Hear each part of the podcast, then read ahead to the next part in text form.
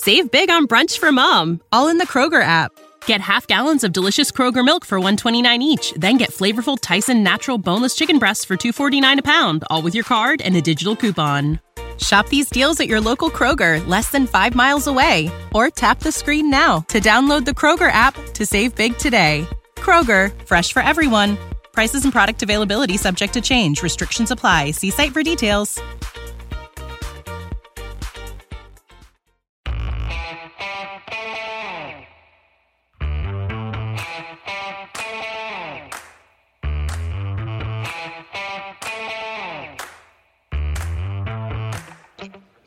Hi, folks. Welcome to another episode of Film Study. This is Ken McKusick. We're here to continue our expectations series, looking at the 2023 Ravens' most significant players, uh, their top 60 or so that that uh, at least have a chance to make the roster. And today we're going to discuss Mark Andrews and Jalyn Armour Davis, two players uh, uh, who the Ravens have varying degrees of expectations for. I think uh, here to do that with me is Vas Lericos. Vas, how you doing? I'm doing great, Ken. Looking forward to our training camp kicking off in a few weeks now. Appreciate you inviting me to uh, collaborate on the series. I, I, appreciate you coming on. Always great talking football with you, Voss. Uh, so let's start with Mark Andrews. Uh, you know, obviously, in the prime of his career, uh, 28 years old on 9 6. Um, I think that in a lot of ways, the 2022 season was uh, kind of a disappointment from him, and largely I would blame the supporting cast around him. I completely agree. That was my top line as well. Around this time last offseason, there was a healthy debate in the Ravens flock of whether the Ravens were going to miss Hollywood Brown or not. And some made the case that Mark Andrews is their top receiver. Isaiah Likely can potentially split out wide. Rashod Bateman's coming on. Um, unfortunately, the, those folks that were concerned that Mark Andrews would start receiving too much attention uh, were proven correct. His yards per target um, went down from, to seven and a half yards from eight and eight point nine the previous year. So that's a mm-hmm. pretty pretty substantial reduction. Um, his yards after the catch fell from four point three to three point three. At three point three is considerably lower than those other top tier tight ends, Kelce, Kittle, uh, Goedert. Um, touchdowns went down, and so yeah, I think I think we did see that bear bear out, unfortunately. All right, you knocked out about half my bullet points there, but I'll work around that. That that that seven point five yards per target's a career low. He's been on kind of a downward trend because his highest year was his rookie year. I, I think what is the biggest problem here is the decreased value of the marginal targets. His first targets are probably pretty much as good as they were before, though, you know, obviously it would be a lot better if the ball was spread around in this offense in terms of getting a good uh, uh, targets. And with Brown, one of the things that was very visible on any kind of film review is that Brown was the guy drawing double coverage when he went over the top. And that would leave a lot of level two, level three opportunities for Andrews, where he's either behind a, um, a linebacker a lot of times, and you know that's been death to the Ravens the last few years of, of mm-hmm. you know where they've been ex- exceptionally weak, um, or or he was you know perhaps covered by a safety directly in the slot. But either way, it's a pretty big matchup advantage for him. Any sort of single coverage um, there with play action, it worked very well, uh, particularly in Lamar's first great year in 2019. Um, but things have have moved along now, and Andrews is such a focal point of the extended plays that I think it's really become unhealthy for the Ravens in terms of of what's going on. You look at it, a lot of the the other totals, his other advanced metrics are are, are not good. And you mentioned yards per target, that's that's there. Um, his passer rating throwing to him was 88.9 this last year. That was 33rd of 42 tight ends who had 36 plus targets in 2022. They he, there were four interceptions among those. That was the third most. The year before, there were nine interceptions going to Mark Andrews. It's just just ridiculous total. Uh, it, so much over targeting of Mark Andrews has really hurt his productivity. I definitely agree with that. Um, I've been doing a little uh, writing for Player Profile, which is a fantasy football site, and according to their metrics, he had the number one target share in the league last year uh, as well as number one route participation at 29%, uh, while aligning 39% out of the slot. But just to I wonder how I'm they define that the, the, the, the target share because I have him as second to Kelce among tight ends. He's 24.4% target share of all pass snaps. But uh, but but that may be related to the play the snaps that he plays or something. It could be, and I'm not quite sure. But either way, very very high percentage and one of the most focal points of any offense anywhere in the league. Um, and he's done well considering that. But he made mention of it this offseason how defense coordinators were uh, giving him more attention than he'd ever seen last season. Um, and I think, uh, you know, certainly due to the surrounding cast, also, I think somewhat due to the formations and the groupings and the way um, Greg Roman would, you know, especially with the extremely heavy uh, packages. Uh, 76% of their plays last year only had two wide receivers on the field. So that allows that safety to give that bracket coverage over the top um, more than it did in previous seasons when Hollywood and others were helping them out. Yeah, obviously Patrick Ricard, a fairly easy guy to single cover out of the backfield. That's not, uh, you know, not going to be anybody's first concern. And you're absolutely right. Um, and it's not, I mean, a lot of those plays were not two wide receivers. They were one. It's two or less, I think is what you mean. So mm-hmm. Ravens didn't, didn't play very much 11 at all. Um, and and uh, we've talked about many times on this show how they really use the heaviest packages in a relative sense, probably in NFL history, if not very close. Um, and they've certainly been the heaviest in an absolute sense in probably decades uh, since since the 70s or whatever. But in the 70s, obviously, there were a lot of teams using a fullback. There were a lot of teams using 22, and you would have had other teams who might have been heavier at that point. But but even if that was the case, they weren't relatively heavily to the whole league the way the Ravens are right now. So, right, uh, according to player profile, again, 20 just under 24% 11 personnel last season in 2022. A little bit of a misnomer that Greg Roman was not that heavy in previous seasons. And I looked at it and I don't have the numbers exactly in front of me, mm-hmm. but I do recall that before last season, 11 was his most common package in his first, was that three or four years with the Ravens. And of course, they made some changes and ultimately um, it impacted Mark Andrews' efficiency for sure. Yeah, absolutely. And of, of all the people who sees Todd Monken come in, sees Greg Roman go out, Andrews is one of the players who should really benefit from the change. There's other players who won't.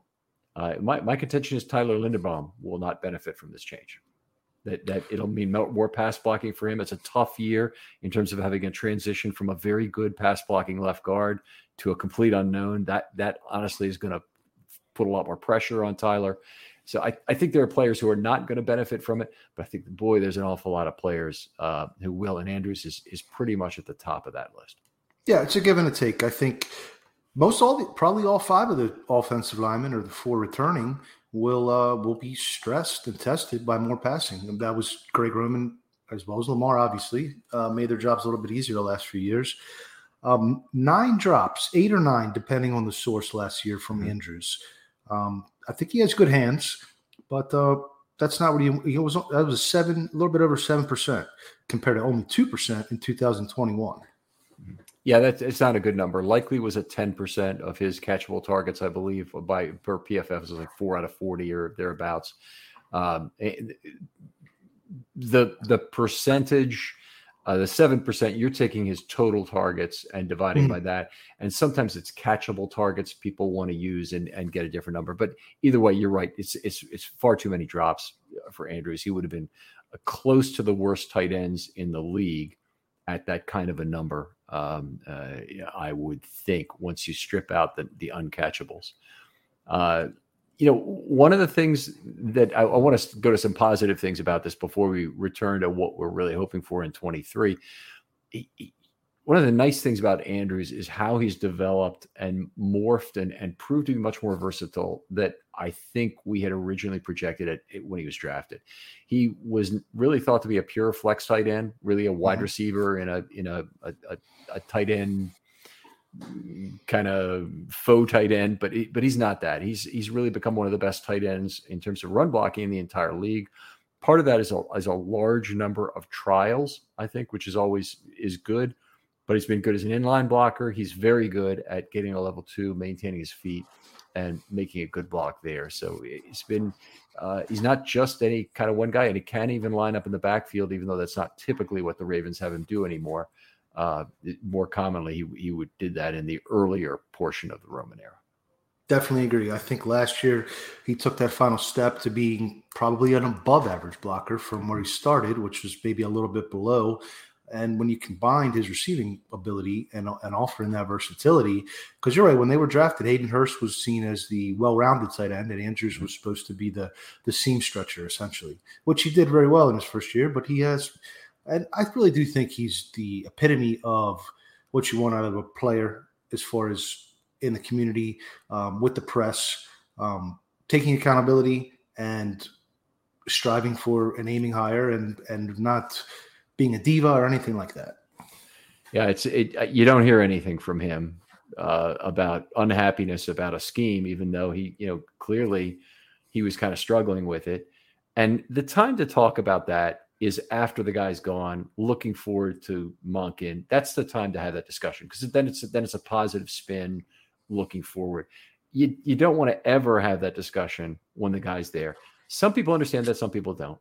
I, I, I think Hollywood Brown was kind of a little salty with the way he was used even before he got traded, when he was really very open about it. Um, you know, there have been other players who've been salty while they've still been on the Ravens about not getting a contract offer. We've we've mm-hmm. kind of heard that from Matt Judon and some other players. But but I think that Andrews, to your point, um, he certainly got paid. So so he's there wasn't an opportunity for him to be really upset about uh, about what was going on. On the other hand, you know, after even after he got paid, the situation with him having these, uh, you know, highly focused defensive uh, uh, attention that he was getting, uh, it should have been a problem for him, and it should have been something he had something to say about, or could have been. Yeah, but you know, as you said, he kept it in the locker room until the appropriate time. That seems uh, to be increasingly rare in the new landscape. You know, the Ravens did a really good job for a lot of years of keeping some Chris McAlister and some other big personality. They kept it in the locker room. But uh, anyway, it's good to have Mark. I think he really does exhibit that leadership. He's that kind of player you want captaining your offense. Yeah, absolutely. So if we're looking ahead to 2023 in terms of what you want to see Mark Andrews change, it's it's really difficult for me to find things that needs to get a lot better at. A few less drops, sure. You can you can you can start with that one. I think actually less contested catches is going to help him with something like that. I, I think that that uh, the the general theme for me is less is more for him. And I don't think it absolutely has to be less in absolute number of targets. I think he could have the same number of targets in a total, in a higher total of passing targets for the offense and with more legitimate read options to those other receiving targets um, being there. And what I mean by that is scheme these other guys as the first or second read. Mm-hmm. Um, if if you watched Lamar practice with Andrews in the 11 on 11s, there are just way too many balls going to Andrews then. Mm-hmm. And and it, you know it shows up even more you know during the regular season obviously where he becomes a more a more significant bailout target. So you, you can start with the scheme. Once the scheme works out, Lamar will build trust with other players. I think he's probably building it right now by having, you know, doing work with Odell Beckham on the side, doing work with Zay Flowers on the side. I think that'll that'll provide some of of what we're hoping to get here. But uh, but he's got to have more potential targets as time runs out on the on the you know three three and a half seconds that he wants to hold the football, and also on the um, uh, you know on just the first and second reads some of them just being schemed away from Andrews. I think that that'd be great. You know, the, Lamar and Mark are always going to have that chemistry between them.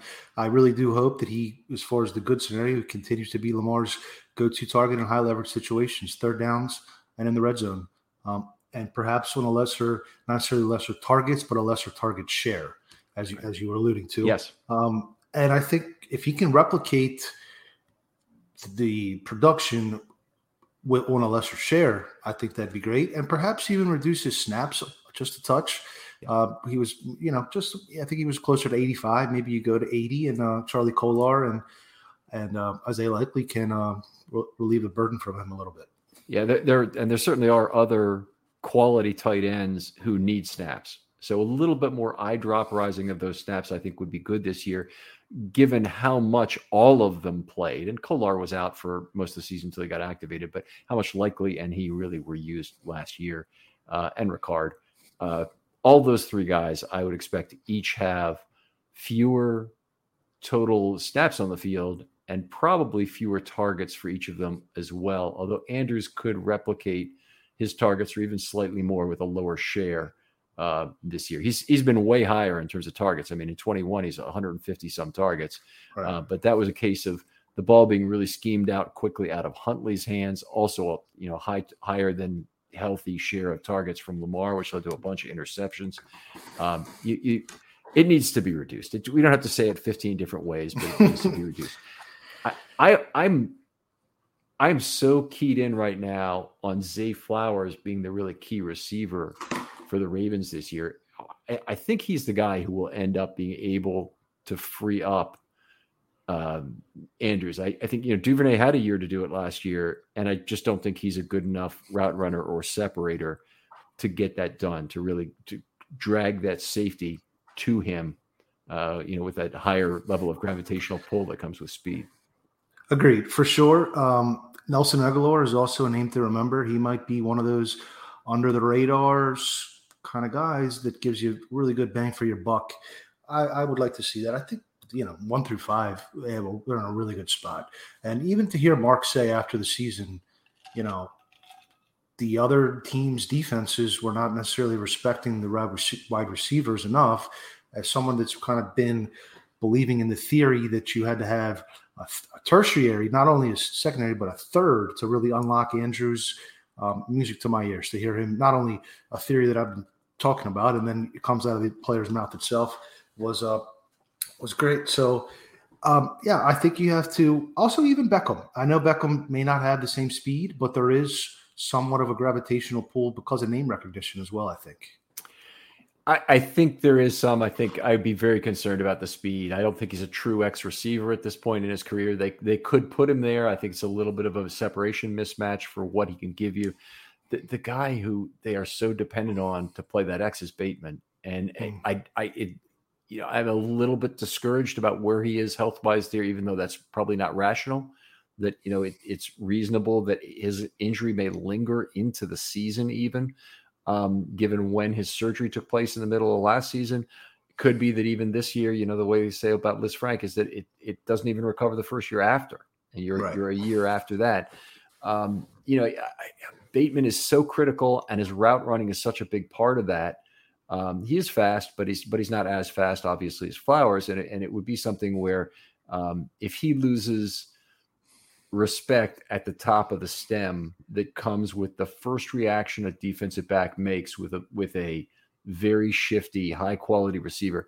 That that could take away something that we would hope would he would not lose this early in his career. And this is a big year for him. I mean, after mm-hmm. this year, the Ravens have to make a decision about his fifth year option.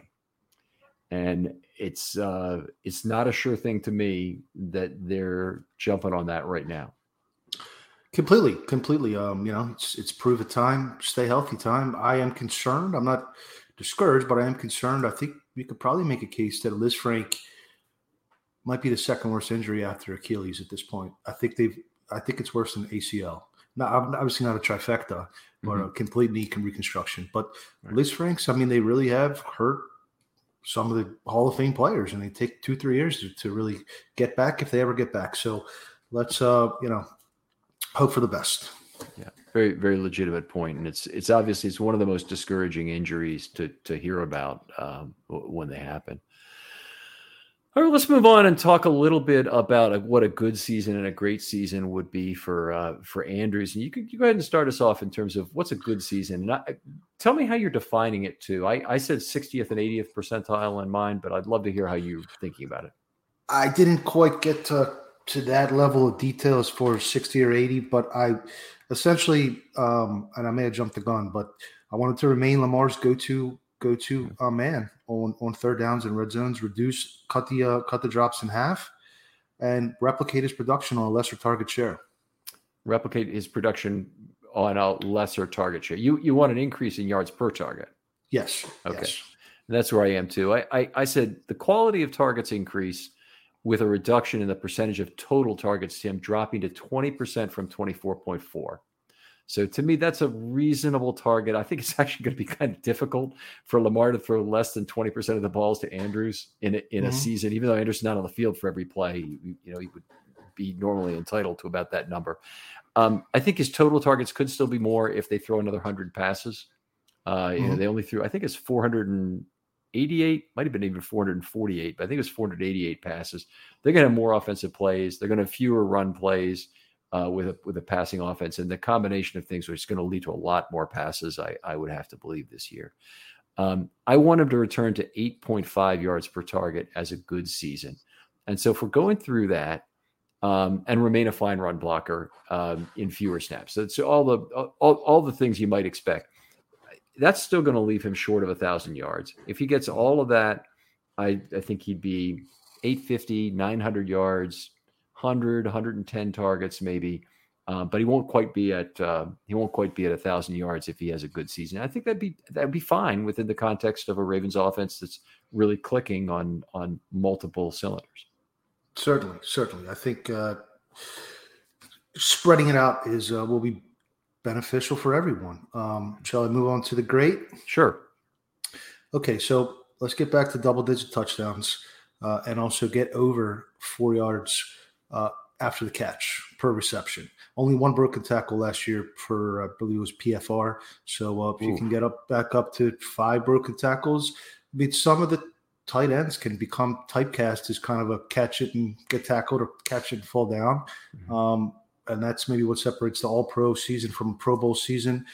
Um, the big thing to me, I think, for a really great season to mark is to have, be have a dominant postseason. So uh, 5.2 yards per target in five career postseason games with zero touchdowns. So that's well off his regular season averages. And I think that's when the defensive coordinators really get into their bag of tricks to mm-hmm. scheme and with hyper specific game plans.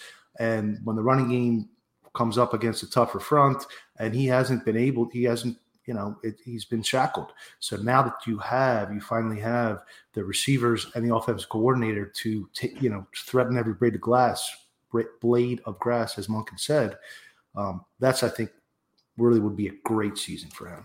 Yeah, I, I, think that's a really good point. If you go back to that 2019 loss, it's just one of the two most disappointing in team history. That and the 2006 loss to the Colts. Uh, the loss after 2019, the the wheels started to come off the card immediately with a slight overthrow to Andrews that was picked off. And it's just the kind of thing that has plagued him this year in terms of having multiple attention from multiple defenders on the play. You know, having a loose bracket over Andrews makes that a very high pressure throw. There was wind involved, so I'm not saying it's all Lamar's mm-hmm. fault or anything. It's just it's it was a bad set of circumstances to be going ahead and, and and throwing that pass and taking a chance with the ball game uh, that I guess you know people didn't really believe that one interception was going to kill them against the Tennessee Titans. Damn it, the, the 2019 Ravens, but that was kind of the beginning of uh, of the end right at that point. Well, that one and Kalif Raymond. In Mark's defense, I do believe he had a shoulder ailment heading into that game, which may have contributed to his inability to kind of come down with that ball. All right, I've I've got a slightly different twist on this because I'm going to say that Andrew's greatness in terms of the season is going to be really be dependent on how the passing game as a whole works out. So I have Monken employs Flowers, Bateman, Duvernay, and Beckham as multiple alternatives and field spreading. That'll work for Andrews some, but it's going to hopefully work for the other guys as well to have Andrews still getting some focus on their targets. Mm-hmm. So more of a focus of Lamar finding the man matchups and trusting more players on the field Andrew's contribution to that, I think, would be enormous. I think if I'm I, I, other players regularly schemed as the first and second reads is an important component of that. We talked about that a little bit earlier. I think the his per snap productivity needs to increase pretty dramatically. And and the two categories I want to see, I want to see a better passer rating, uh, and I, I set the target at about 110. Kittle was 140 last year. Kelce was over 100. I mean, 110 is not really that extreme a number for a tight end in this league. Uh, and I'd want his yards per target back over nine. That's a very healthy target. But again, this is an 80th percentile expectation. I think the chance of Andrews recovering to that kind of level with a better scheme and and uh, a more pass friendly scheme, let's put it that way at least, uh, should should really help him. I'm not putting any specific needs on the run game. I do expect the quality of his of his run blocking to still continue, but to me, that would be a great season. Sure, makes sense to me. I had nine written down as well for my uh, great uh, for your yards per target. Very good. Yes. Yep. All right. So let's move on. And let's talk about our second player here, Jalyn Armour Davis. Um, entering year two, uh, his experience at cornerback, honestly, still very limited. A very limited amount of college play, mostly drafted for traits and measurables. I think I would have to say, rather than what he did on the field, uh, and and that's honestly was pretty damn frustrating in 2022. Yes, four game limited to four games for, for with a hip injury after playing four combined games as an underclassman and 11 as a junior, and he came out after his junior year. So that's uh, less than 20 games uh, total that he's had since he's in high school. Um, the concerning thing is that he was limited as a junior year at Alabama with the hip injury. He was in and out of preseason last year with a hip injury. Mm-hmm. He was knocked out of the regular season with a hip injury, and now he is still not quite up to speed. So uh, you're talking about three seasons, and I'm assuming it's the same hip. I'm not 100% positive, but that is a little concerning. Yeah, so he came back and was available for special teams in week nine. But I, I, in terms of what happened to him, I saw it really more as a benching than as the injury driving his lack of playing time because he had opportunities to come back and play. Or, you know, I, I don't think even in the game against New England, it was necessarily the hip. It was he played terribly. I mean, he got pulled immediately after a 40 yard reception he gave up to DeVante Parker. It previously gave up a 31. That was in nine plays. Um, I think there was something about him being very poorly, very badly out of position on those plays uh, that was part of it. In the previous week against Miami, he gave up a six yard touchdown to Jaylen Waddle. He also gave up a 33 yard play to Waddle. Um, that's a tough assignment, but you know he caught five out of six balls for 69 yards, or I should say, he gave up five out of six catches for 69 yards. And uh, you know, for the year, I think it was eight out of nine, nine out of ten, whatever it was. I mean, eleven out of eleven out of twelve. Eleven out of twelve. Oh, that's terrible. and and it was it was like almost 15 yards a target or something, or over 12 Eight, yards. Of, 18.8. Damn it. Yeah, that was. Say goodbye to your credit card rewards. Greedy corporate mega stores, led by Walmart and Target, are pushing for a law in Congress to take away your hard earned cash back and travel points to line their pockets. The Durbin Marshall credit card bill would enact harmful credit card routing mandates that would end credit card rewards as we know it. If you love your credit card rewards, tell your lawmakers hands off my rewards. Tell them to oppose the Durbin Marshall credit card bill. Save big on brunch for mom, all in the Kroger app. Get half gallons of delicious Kroger milk for 129 each, then get flavorful Tyson natural boneless chicken breasts for 249 a pound, all with your card and a digital coupon. Shop these deals at your local Kroger, less than 5 miles away, or tap the screen now to download the Kroger app to save big today. Kroger, fresh for everyone. Prices and product availability subject to change. Restrictions apply. See site for details. You know, it's hard to find numbers rougher than that. I'd, I'd, I'd love to get a receiver like that. Boy, it's uh, it would really be something. Yeah. Um, there are a few guys in college like Ja'Marr Chase who were up, in, you know, over 14 yards, and there's there's big guys like that, but it's it's very rare that you ever uh, uh, see that kind of number. It's it's very hard to be that bad. Um, it, uh, you know, where does he fit this year for the 23 Ravens? Because I'm not even 100% sure he's guaranteed a roster spot. I think that's how badly his, bad his situation is right now. I I would tend to agree with you. Uh, I think especially being limited to position only work at minicamp mm-hmm. all that time later. I mean, if you came into this year and was healthy and rearing to go and and ready to uh, pick up some some new techniques from Dennard Wilson, the new DB coach, I'd have more optimism there. Also, not to pile on the guy, but three missed tackles uh, on very limited. Very limited he had a he had a it was a very tough statistical season, and I don't I don't think thirty two percent target rate on plays he was in the game. So uh, Yeah, all the way from top to bottom. Holy it was a tough rookie year. Now that one yeah. I had not heard. So that's like you throw to him. You throw to him. Uh, to put this in in in uh, context, thirty three percent more often than Mark Andrews gets the ball. You throw against Jalyn Armour Davis. Right. That's really bad. And you know the, the Miami game and Jaylen Waddle's going to be a tough cover for anybody, former teammate, but he's got the. But DeVante Parker's a guy where his skill set should should. I mean, DeVante Parker is one of the worst separators in the entire league, and a guy with the length and the and the linear speed should be able to. So um, where does he fit? I don't know. I mean, I think he's really in a, a you know, obviously a multiplayer battle. Um, I like his athletic profile more than Pepe, that's for sure. Yep. Um, but Trayvon Mullen, Kyu Kelly, um, those are the guys where he's and whoever DeCosta may or may not add uh, within the next month or two. I, I, think that's really what it comes down to. I, I, honestly I can't see the Ravens going into the start of the season with this group of corners making up their three through five guys. And it, I'll, I'll, separate Pepe from the group because he honestly is, does not directly compete with him because he's a pure slot corner. Mm-hmm. And that's part of the problem with Jalyn Armour Davis. There's no flexibility to move the slot. He's a pure outside corner. So they've got Ya-Sin and Humphrey, and then they need to find their number three through number five guys for that outside corner role. I would presume they might take one slot guy additionally. They could even take two, and then have Kyle Hamilton be the the the, the major backup there. So Pepe might make the team just based on that, or the team might do something incredibly crazy like move Humphrey back to the slot if they wanted to bring Marcus Peters back, say, and have an extra ball hawk. Um, but the guy, the guys that are make that three through five uh, group, it's just there's a scary group. It's it's um, Blu Kelly was terrible in college last year, and that's that's something I can't. I want to avoid talent evaluator arrogance and say I like what I saw on the field. I like some things I saw on tape of him. His highlights certainly look good. His is his play on a game by game basis. If you look at a full game, it doesn't necessarily look terrible the results are just awful. Over 8 mm-hmm. yards per target.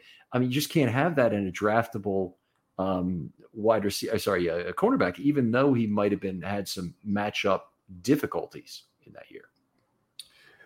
Yeah, it, it is. It's a tough situation to be in. I think a lot of folks have gotten excited about Kyle Hamilton's versatility, but Nickel's base, and you essentially have four uh, defensive backs combined with the starting with the pedigree of a starter, whether that be mm-hmm. experience wise or where they were drafted or whatever. And then you have a lot of backups. But who, who you including? I, I, think I know who you're including that group, and and who would be your fifth if you wanted to get a fifth starter there. Well, that's the that's the issue. there isn't really someone that I feel. Could it be Geno? That's could Geno. Right. It could it be Geno and could Brandon Stephens potentially? I think you can piece it together with who you have for week one, but once you have an injury, you're you're you're in trouble. And we know, yeah. um, you know, because Chuck Clark is taking away some depth. I mean, you're basically subtracting at every single level of defense, experience wise, at least. And that's that's a tough. So I would personally be in favor of bringing back Marcus Peters. I like the way he played, the physicality and the intensity that he brought to the field, as well as the ball hawking.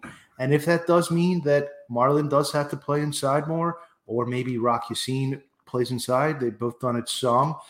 I'm okay with that. I know some think that I, I think you have. We've talked about this before. I do think Mark, uh, excuse me, Marlon's physicality plays, and I think he has a chance to be maybe a little bit more impactful, a little bit closer to the quarterback. But you are losing. I mean, then so I don't know. I think they need to add is really what I'm trying to say. Yeah, I, I mean, I, am I'm, I'm completely in agreement that you add, but there's two there's kind of two points about things you said that I want to I want to make. The first is I, I really believe Humphrey's physicality plays better on the outside against the receiver. Now you can rush the quarterback with him and do other things, and you can even do that off tighter alignments. But I don't think you want to you want to try and you know worry about the two or three sacks he might give you and give up on the other plays where you really need him to cut down on the total number of receptions and first downs that mm-hmm. are being out. I think I think you need him on the outside. Um, I also think he he loses a lot of his value in the slot with what he can do uh, as, as against the opposing receiver. He needs a little bit of time to get to the receiver, and so much of his game is based on taking that ball away at the catch point or even after it in terms of past years with by by punching it free not in the ball skills themselves. So mm-hmm. I, I think you lose a lot of that value when you put in the slot. Now that said, they have a very physical player in Hamilton who could play the slot. But here, this is the second point I want to make is that the, the, the Baltimore Ravens would be foolish and they would be letting the tail wag the dog if they don't have the first and most important decision about how they align their secondary be but b where can Kyle Hamilton be a superstar he's the he is the guy they have who might be a superstar if they can get him in the right place maybe that slot corner is his mm-hmm. real chance to get or maybe it's playing the back end and really increasing his ball hockey numbers taking advantage of his ranginess getting him making more plays as a second man, downhill, over top and loose bracket, whatever it might be. He's got so many skills. They need to figure out him more than you do anything else. And I would start by saying, no doubt in my mind, Geno Stone is a better player than Pepe Williams in terms of what he can give you on the field right now. But that still doesn't make it the right decision because the first decision the Ravens need to make is how do we get 100% of the value of Kyle Hamilton out of Kyle Hamilton? I definitely agree with your point as far as comparing Geno to Pepe. Um, your buddy Michael Crawford, I was listening to his podcast maybe about a month, eh, maybe even longer ago. Mm-hmm. And I originally entering this offseason, I was thinking Kyle place best Hamilton is going to be on the back end. Mm-hmm. But uh, after listening to him, and I believe his, it was the one he does with Denard, um, they made some really compelling points about why he may be better off as a nickel. And I'm kind of leaning that way. But at the end of the day, they're going to have to do what's best for the team. Uh, and they're just going to have to put the best players they can. That's how it goes. Whether sometimes Marlon has to has to jump in the slot, Hamilton last year, and you just have to put your best five eventually. Well, I see. I, last year, I don't think there's any doubt that they were getting the best five by putting Clark on the back end, Hamilton up front. I mean, I think all, all of it kind of made sense because Clark was a was a good player. Stone played outstanding in terms of his replacement for Marcus Williams. Way better than the Ravens could expect. Really held together the back end. And that was despite really being disadvantaged in terms of single high not being where he's going to play his best. He's, he's a limited speed guy, does have good reactions, but def- definitely single high is not the ideal position for, for Geno Stone. either want him at dime or I want him on the back end split. One of the mm-hmm. two. And I, I, you know, in some ways, I'm not even sure if I would dislike Geno being moved to a slot corner role with Hamilton on the back end. I'm not sure that would be the worst situation. Um, you know, it'd, it'd, be different. It would be, you know, it'd be a big nickel look. It's certainly something you could, you could, you could try and use against 12 with a split tight end, and maybe not pull out all the time, uh, and and and have some alternation of Pepe and and him be the slot guy. I just, I'm I am with Crawford on this, and we had the discussion on this show as well. That that I really believe the Ravens probably are better off with Hamilton in the slot, but the Ravens need to be sure of that decision because the most important moving piece here is Hamilton. If they allow the the, the either you know the, the minutia of it's really not minutia. I think Stone is a significantly player better player than Pepe, but if they allow the you know a relatively small decision on on relative talent to drive a potentially large decision about star potential, be a big mistake. Right. Uh, that's, you know, your highest draft pick since Ronnie Stanley. He is the queen of the chessboard of the defense, and you you want to you want to make him into that Derwin James playmaker. Um, yeah. So, yep, definitely agree with that. All right. Um, let's see. We're back to Jalyn Armour Davis here talking about it. It's, this group in terms of he's got to get through. Kyu Blu Kelly, Trayvon Mullins. I think Brandon Stephens. honestly, they're they're talking about moving him back to safety, and I know the team is a little bit um, thin everywhere in the secondary.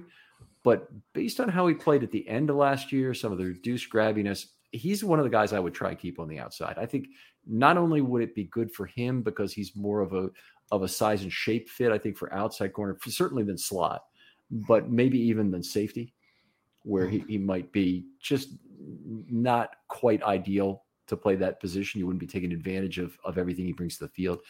Ar'Darius Washington is still around. This he'll be entering year three. I think this is this is probably he'll be cut and probably gone. Although he might stay on the practice squad if he doesn't, um, uh, you know, have a big big camp and really show out as a player that they want to uh, try and get two good years from.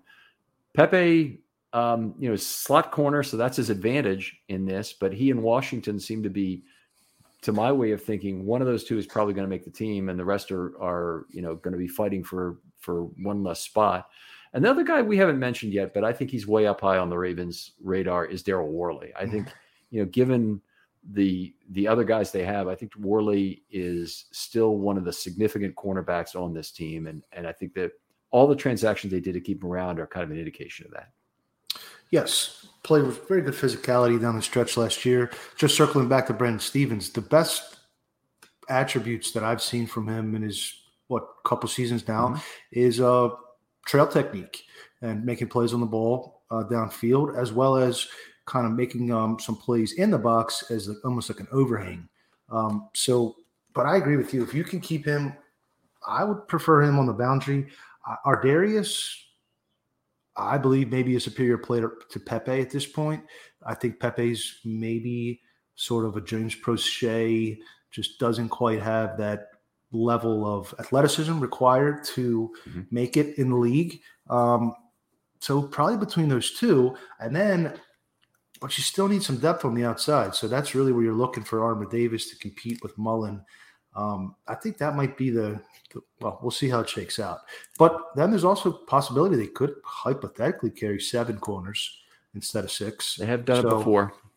Yeah, and that basically you're sacrificing maybe a special teams linebacker for that to make that swap, something like that. It's easy, easy trade from my perspective when you're a committed nickel team to start with. The the guy who um, uh, we haven't talked about all, Kevon Seymour, is a guy they probably love for special teams. It wouldn't surprise me at all if he starts on the practice squad, is activated the first two or three weeks because they do that. Injuries shake out, and all of a sudden they're they're down two corners or whatever, or even one and then all of a sudden he's he's active every single week. It wouldn't surprise me if something happened like that with Kevon Seymour, and it it won't be because they love his coverage skills. It'll be just because they value his special teams and they don't mind him being the fifth corner on game day. Yeah, and he's had some moments too. I mean, they're not. He's above the uh, the DoorDash uh, level that uh, that Wink Martindale was referring to. I think you know he's a good depth player. He's a good fit six maybe. Um, I just hope that they don't fall into the sunk cost fallacy with Armour Davis and Pepe and yeah. say, well, we drafted these guys, so they're going to make the team and we have to develop them. Some players just don't develop. Day three corners rarely develop. Their Tariq Woolens are few and far between. And uh, if Ar'Darius Washington or Mullen or Seymour or Worley are out playing them in camp, they can always do what they did with Daelin Hayes last year and injury waive him and then stash him on IR and keep him in the organization and see if something clicks next summer. But uh, sunk cost, it's a sunk cost at this point, the draft pick. Yeah, I, I agree. I, I think that that um, there isn't any there aren't any illusions around the rest of the NFL that JAD is all of a sudden a player that they just have to have there might be some team out there who has a coach who's worked with him in the past, probably coach that worked at Alabama, whatever it might be, that says, you know what, if you just give this guy a chance, his problem is X and Y, and and we can correct that. And you know, you look at the Baltimore Orioles and what they've been able to do in terms of picking up discarded talent in this last year, and, and frankly, what the Ravens have done as well. Um, and and you think, you know, it's not impossible to believe that be true. Some team with a good position coach uh, at corner might be in a in a position to do something really special. I'm, I I, I don't want to put down the Ravens coaches there. Um, I think one thing the Ravens would be well advised to do is adapt something that they had done in 2000 when they were really great with McAlister and Starks at corner. And that is basically have a moratorium on those players being involved in run plays.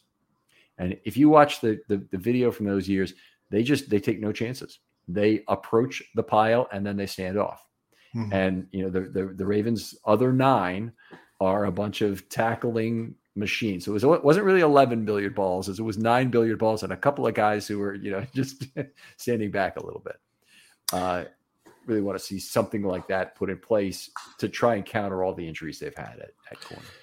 I think one thing that they did well throughout the DeCosta early years of the DeCosta era, maybe Ozzy's last few years, just have a rotation of 3 mm-hmm. quality outside boundary field side corners between Jimmy Smith, Brandon Carr, Marlon Humphrey, or you could rotate through. I think that I personally believe that a lot of the Ravens' defensive consistency and success has been predicated on the depth of their cornerbacks yeah. through the last five, six years.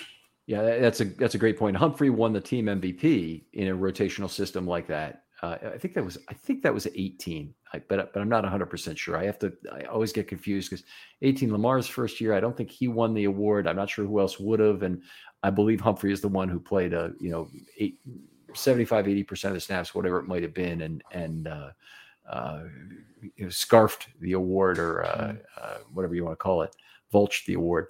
Uh, anything else? Okay, let's talk about anything else before we get to a good and great season for JAD.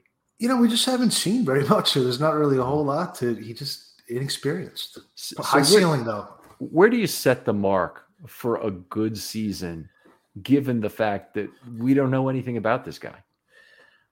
I really think where does he fall in the pecking order? So to me, a good season is he secures his roster spot as the fifth or sixth cornerback in uh, looking forward, looking ahead to the 2024 season.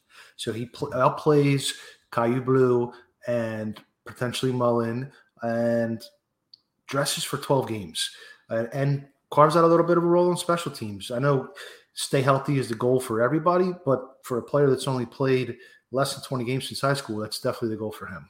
Okay. I have almost exactly the same thing. So I'm just going to read it, but uh, almost exactly. Turns a corner in terms of development in camp and earns a roster spot.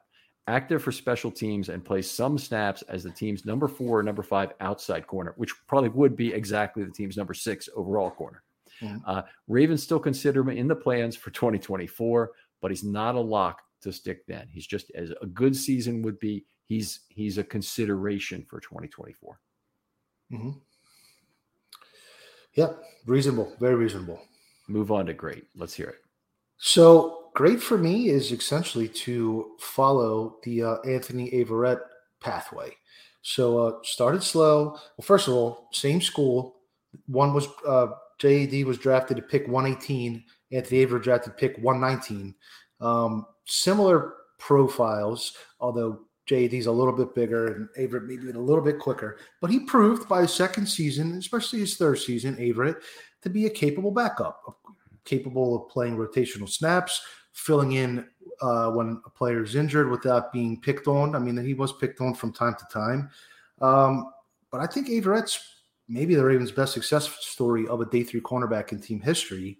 And if he can kind of get on that trajectory, uh, Armour Davis – become carve out that long term role as a number three, number four. So you're not necessarily having to double dip at cornerback early next year in the draft. Um, potentially even play some as a, a four cornerback dime, um, which we haven't seen too much of. But now mm-hmm. with less safeties, they might go to that a little bit and get his hands on a couple balls, maybe a couple interceptions or so this year. Okay. That's that is fairly lofty, I would say. And and what I have is is actually quite similar, though. I think Anthony Averett comp I just love.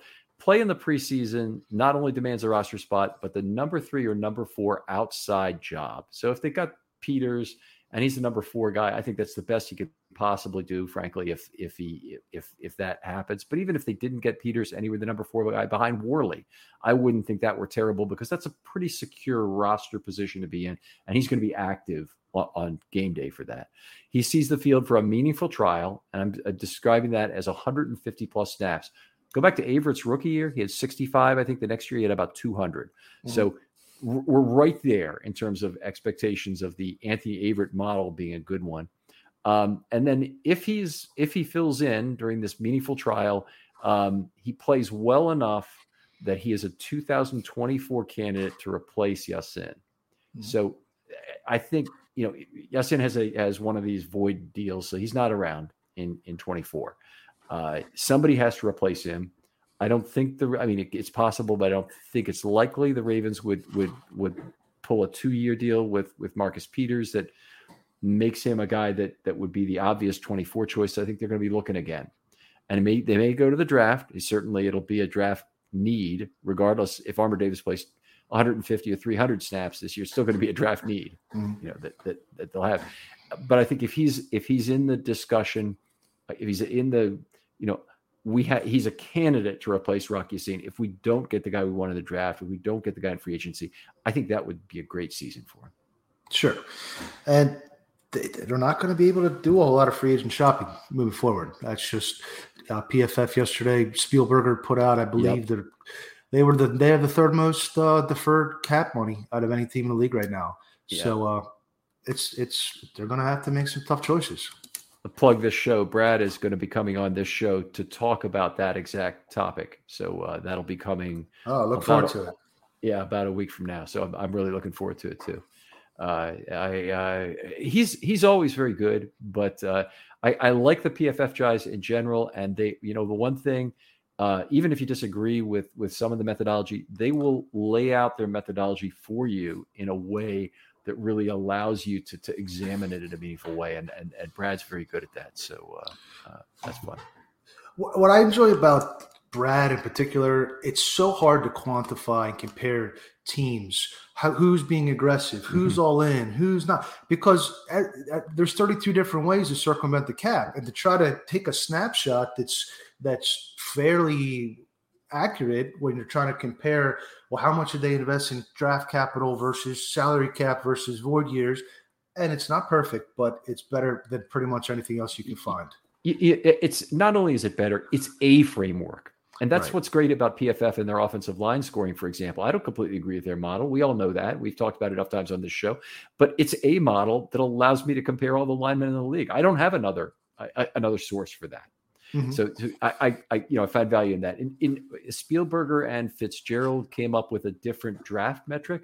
Do I mm-hmm. completely agree with it? No, but it's a model, and I think w- when you look look at the models that are out there for anything, I think you gain a lot more value from trying to figure what can I take from this rather than trying to beat it down like you're you're hitting badminton birdies every point that is made about that model. Don't it's the wrong attitude. You know, to pick out the the the three or four or five things that are really good about the way the model is designed and try and see if you can incorporate that in the next generation of the model. But c- complaining about about somebody else's model and about what's really wrong is just it's it's a it's a fool's errand. doesn't doesn't provide you with the value it should.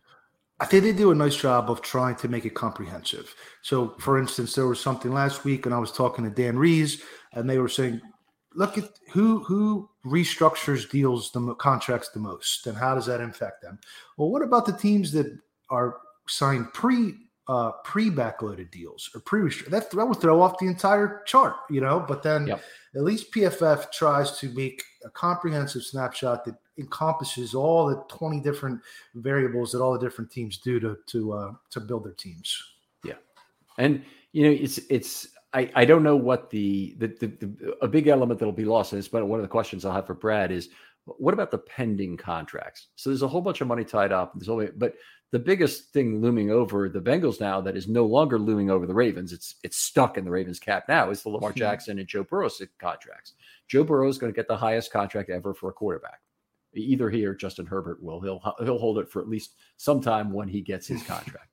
And you know, when that happens, the Bengals cap space in their number one position in, in terms of that is going to change completely. Mm-hmm. And the mm-hmm. question is, mm-hmm. you know, how do you anticipate that?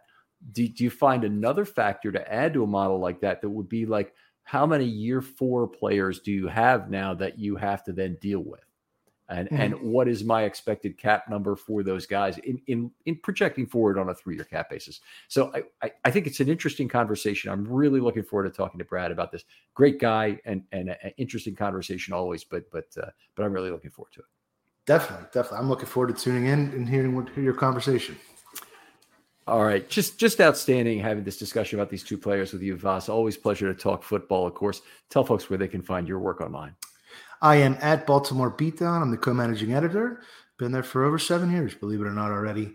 Uh, and I also have recently uh, started a new podcast every Thursday night, about nine or ten o'clock.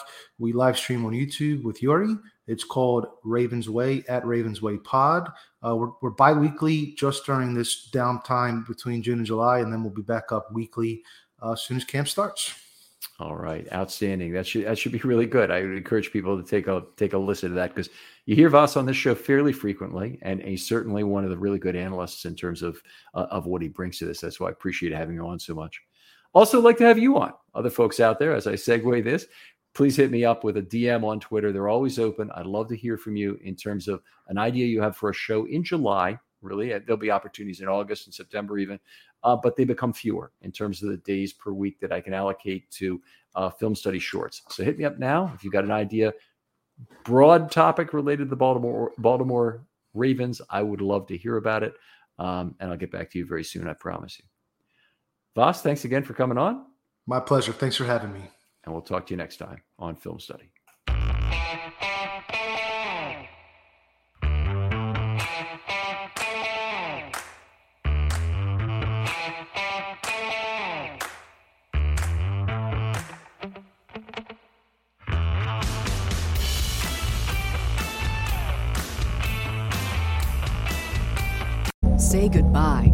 Credit card rewards. Greedy corporate mega stores, led by Walmart and Target, are pushing for a law in Congress to take away your hard earned cash back and travel points to line their pockets. The Durbin Marshall credit card bill would enact harmful credit card routing mandates that would end credit card rewards as we know it. If you love your credit card rewards, tell your lawmakers hands off my rewards. Tell them to oppose the Durbin Marshall credit card bill. Save big on brunch for mom, all in the Kroger app. Get half gallons of delicious Kroger milk for 129 each, then get flavorful Tyson natural boneless chicken breasts for 249 a pound, all with your card and a digital coupon. Shop these deals at your local Kroger, less than 5 miles away, or tap the screen now to download the Kroger app to save big today. Kroger, fresh for everyone. Prices and product availability subject to change. Restrictions apply. See site for details.